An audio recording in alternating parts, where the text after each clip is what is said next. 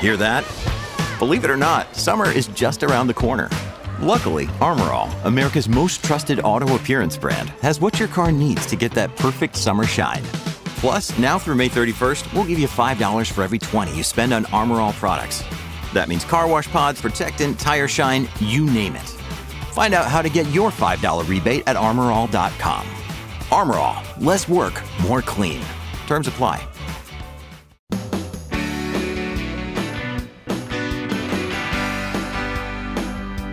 Great to have you here on the Clark Howard Show podcast. And uh, it's such a pleasure to have an opportunity to talk with you about your money concerns. And when you have something you want me to address, go to clark.com slash ask and post your question. And we're here to serve you around the clock at clark.com and clarkdeals.com to uh, give you advice and guidance on ways for you to stretch every dollar. And a couple days ago on the podcast, I talked about the biggest expense in our lives, and that's what we spend on housing. And the role that what you spend on housing can play in terms of eating up your wallet and making it hard for you to balance the monthly budget. And I alluded at that time to there's a second area where we can really mess up our wallet, and that's what we spend on transportation. Americans really, really, really love their vehicles. And vehicles have gotten steadily more expensive. And one thing you'll hear from people in the automotive business, both at the manufacturing level and at the dealer level, is how stunned they are at how much people option out. That people add one thing after another after another to vehicles to where we have now run up the average cost of a new vehicle in the United States to, depending on how you estimate, uh, between thirty-six and thirty-nine thousand dollars. When you start thinking about what kind of monthly hit that is to your budget, it is mind numbing. It's unreal. And so people now, it's not at all unusual for people to spend as much on their vehicle overall cost each month, what it costs to rent a typical apartment in the market where they live. So people will stretch out the vehicle loans longer and longer and longer and they've got insurance. You've got the the cost for fuel because you know 96% of people still buy gas engine vehicles, so you have to calculate in the cost of fuel and maintenance over time and all that. I mean, it's a lot. And the reality is that if you looked at vehicles just for transportation, we would be driving very, very different things. So I want to take you back. Uh, I typically, over my lifetime, have bought used vehicles. But the first vehicle I ever bought new was a brand that doesn't exist anymore. It was a Datsun, which is now called Nissan in the United States. And the Datsun I got was called a B210 that people in the automotive business called the B2 slow because it had like no horsepower on it. Came with um, vinyl mats on the floor. There was no in- industrial carpeting on the floor. The seats were a thick vinyl that if you just hit them with any sharp object, they would tear and you'd have the the foam coming out of your seat. I mean, it was a very, very basic car. And what was really funny, my Datsun B2 Slow was this really crazy lime yellow color. I don't know how else to describe it, but lime yellow. But I wanted that because the car was really small and I wanted people to see me when I was on the road. So I was like this big, uh, somewhat ripe lemon going down the road. The car was great. The car was not a lemon, but even on the sides, it was just the metal inside the car. There was no fabric at all. And of course, it was crank windows. It was a four speed stick on the floor. And it went zero to 60 in a day and a half. And it was transportation. And that's how most of us thought about vehicles in the past. Not anymore. You go look at what we would consider to be an economy vehicle in the US, and they're pretty fancy inside and so many features on them. And I know there are people who falsely accuse the safety types of running up the cost of vehicles, but all the safety features on vehicles add very little versus the overall cost.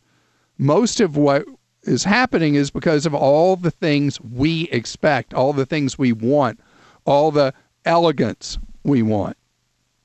And so think instead about transportation first and foremost is a way for you to get from point A to point B. And I think about something, you know, one automaker continues to have entry lines in each of their vehicles that are very Spartan and plain, and they're sold a lot cheaper, and that's Toyota.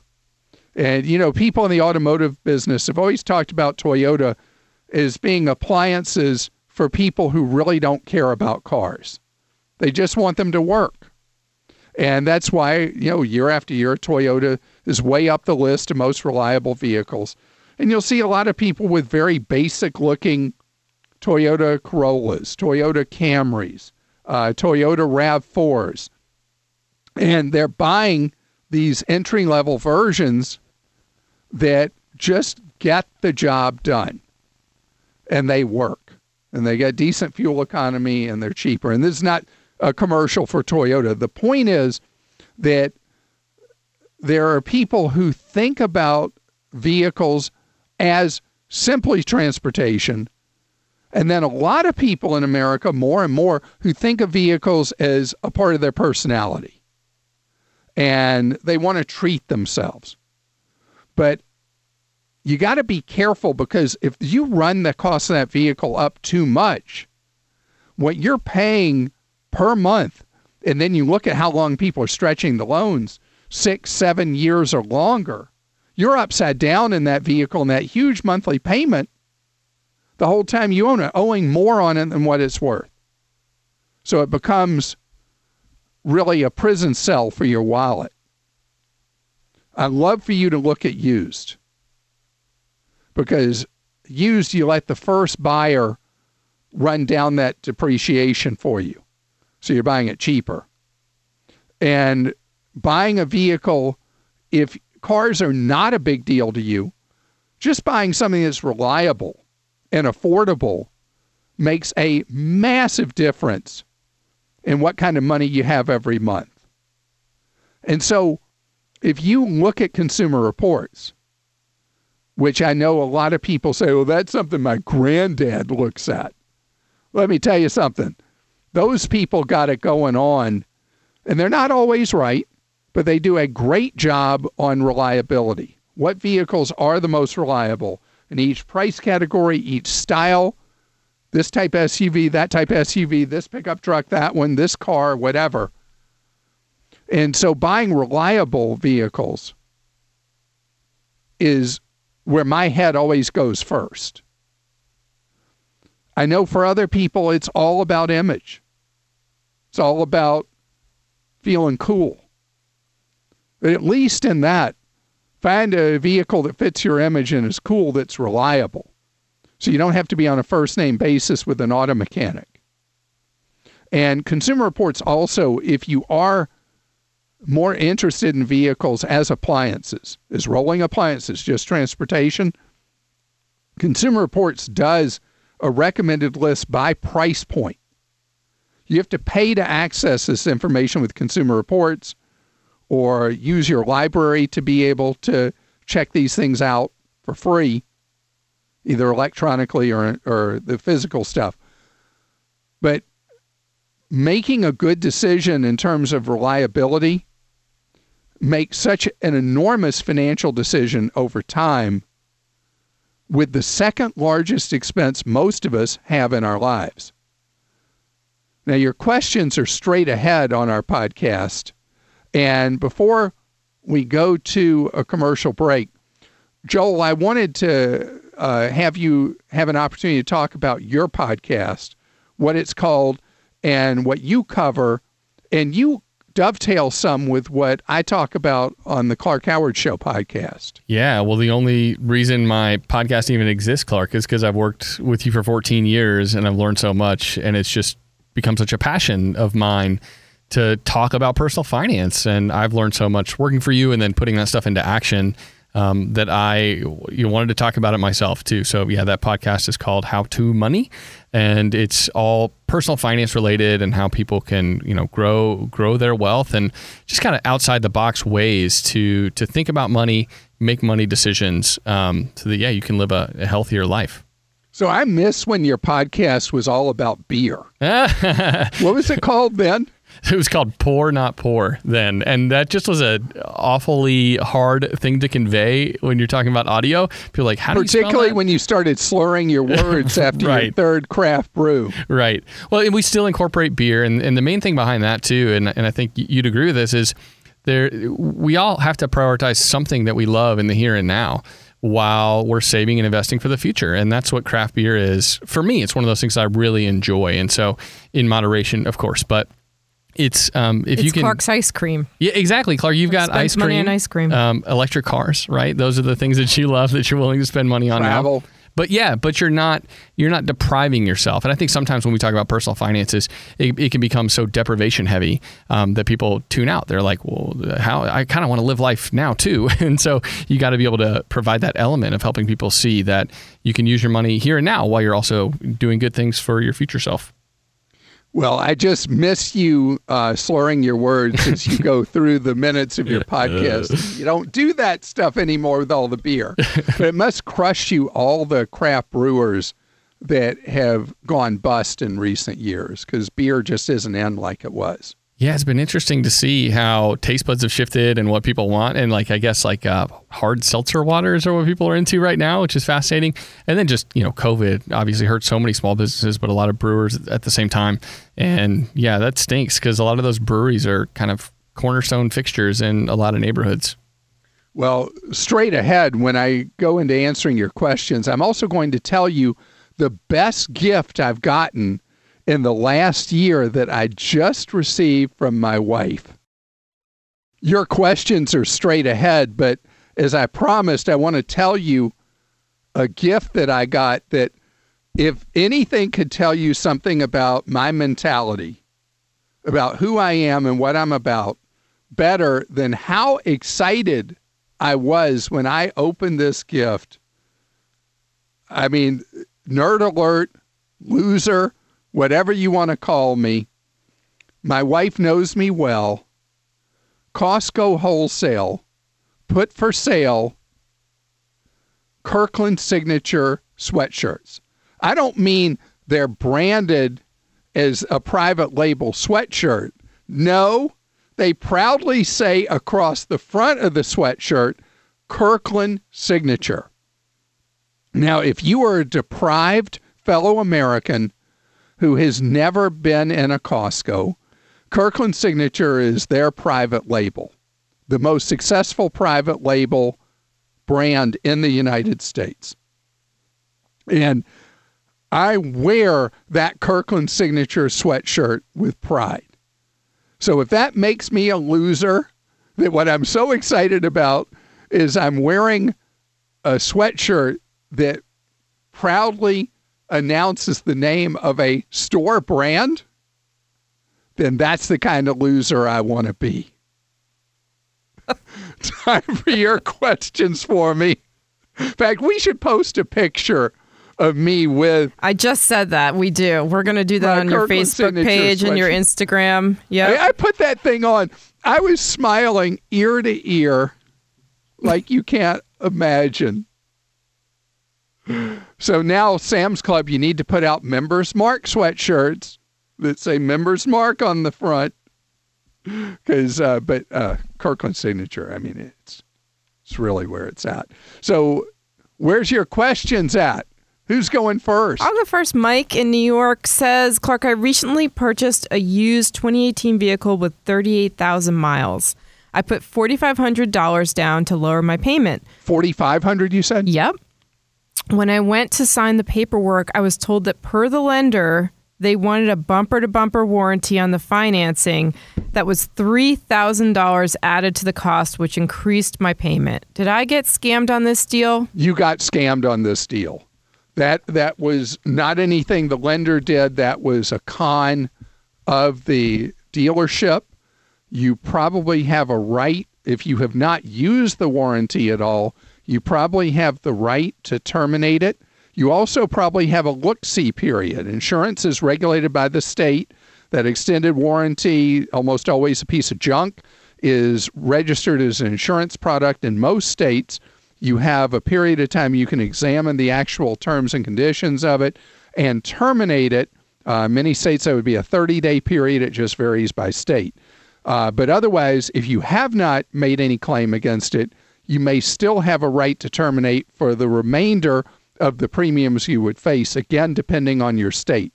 Call your state insurance department and find out what your rights are with one of these piece of garbage dealer imposed extended warranties, and they did, in fact, cheat you. In addition, you put down a very large down payment. If you're a member of a credit union, go see if you can replace the dealer provided financing with a new refinance from the credit union that may well be at a lower interest rate. And please let us know what happens. Time is your enemy on this. The quicker you act, the better. Joel? Clark Ian in Georgia says, We've heard a lot of talk about the huge and growing national deficit, especially with the COVID relief efforts. How is this going to manifest itself in the future, and how is it going to affect citizens of this country? Deficits uh, that are excessive, like we're running right now, are destabilizing. Right now, we really don't feel it because interest rates are really low. The servicing costs for the federal government of servicing the deficits are very low, but these are abnormally low interest rate environments we're in. And the cost to all of us of servicing that debt is going to get quite high. Uh, not to depress you further, but we're an aging population, and the demands against the Social Security and Medicare systems are going to steadily increase over the next decade. And so we have a financial ship that is in rough waters and sailing into rougher ones. It is something we need to address because being a debtor nation weakens us. The lack of political consensus in the United States, the warring between the parties, doesn't help us to get to more mature uh, solutions on the debt. Now, ironically enough, I don't object to the emergency spending that we've done for coronavirus that was necessary during times of war or national emergency. It is reasonable to spend beyond your normal income in order to deal with a crisis like in war or the uh, the pandemic that we have experienced. But longer term, we need to get our act together. The nation states, individually with their budgets, are required to run balanced budgets. There is no such requirement with the federal government, and we don't punish the politicians for being reckless with federal spending versus tax receipts. We need to develop that discipline, even if it means we add an amendment to the U.S. Constitution requiring a balanced federal budget because if we continue down this path, we weaken our nation and weaken the ability for the promises made to our citizens in terms of things like Medicare and Social Security and other federal spending for those promises to be kept. And you don't hear anybody talking about this anymore because it's kind of like telling people to eat their greens, eat their uh, vegetables. And I don't like vegetables that much, truth be told, but I eat them because I know it's part of the deal for me to be physically healthy. For us to be physically healthy as a country, we've got to pay attention to the greens, and we're not. Krista? Don in North Carolina says, I've noticed many TV charity ads ask for a donation in the specific amount of $19 a month. I assume this has something to do with a tax slash reporting regulation of some kind, but I'm at a loss as to what the particular about that particular amount. Any ideas? Yes, it's a marketing thing that uh, it's tested over time. There's no tax angle to this. It's just been uh, shown over time that when you're asked for a subscription amount of money, which uh, hundreds, if not thousands, of both local and national charities now use this kind of subscription model where, you know, for $9 a month or 14 a month or 19 a month, they tend to like these uh, numbers that are less than 10, less than 20, whatever the idea is you don't think about how much in total you're giving over a year, and because you're automatically being charged to your credit card or debited from your checking account, it just keeps on keeping on. So it's just a successful fundraising strategy, nothing else. Joel? Clark Robin in Arizona says, Can you talk about ways to invest in real estate for people that aren't able to buy a home right now and don't want to fix up a home and then flip it? And also um, a way to invest in real estate that's kind of low risk. So, low risk. Um, investing by its nature is not a low risk venture in the short term, but over the long term, it pays. So, what I like for you, and this, uh, at first, this may sound like overwhelming and too too complicated. It's actually pretty simple. When you want to invest in real estate, not have to manage it, you can buy a fund. Um, I like for you to look at what's known as a REIT index fund, which sounds like what in the world? Uh, it's a real estate investment trust is simply what REIT means, and the big, uh, the big fund companies my favorite one you should look at because of its low cost is from Vanguard, has a REIT index fund where you buy one fund that invests very widely across various types of real estate. And over time, not necessarily in the short term, but over the long term, you'll make money in real estate with no commission and very low ongoing costs. The tax treatment is also pretty good of going in one of these funds. So you need small amounts of money. Um, I don't know what you consider to be small. Some of these REIT funds you can go into with just a few dollars. Some may require as much as a $1,000 to go in, and you can add to them as you wish over time. There's nothing for you to manage, nobody calling you saying the toilet stopped up or anything like that. You just own real estate like other people might own stock in a company or a number of companies. And so, if you want to know more about doing, uh, again, REIT, REIT Index Fund, one of the places you might find good information on it is investopedia.com. Thank you so much for joining us on the podcast. If you feel this is something that would really help a friend or family member, uh, somebody who asks you for advice but doesn't take it, uh, why don't you suggest our podcast to them?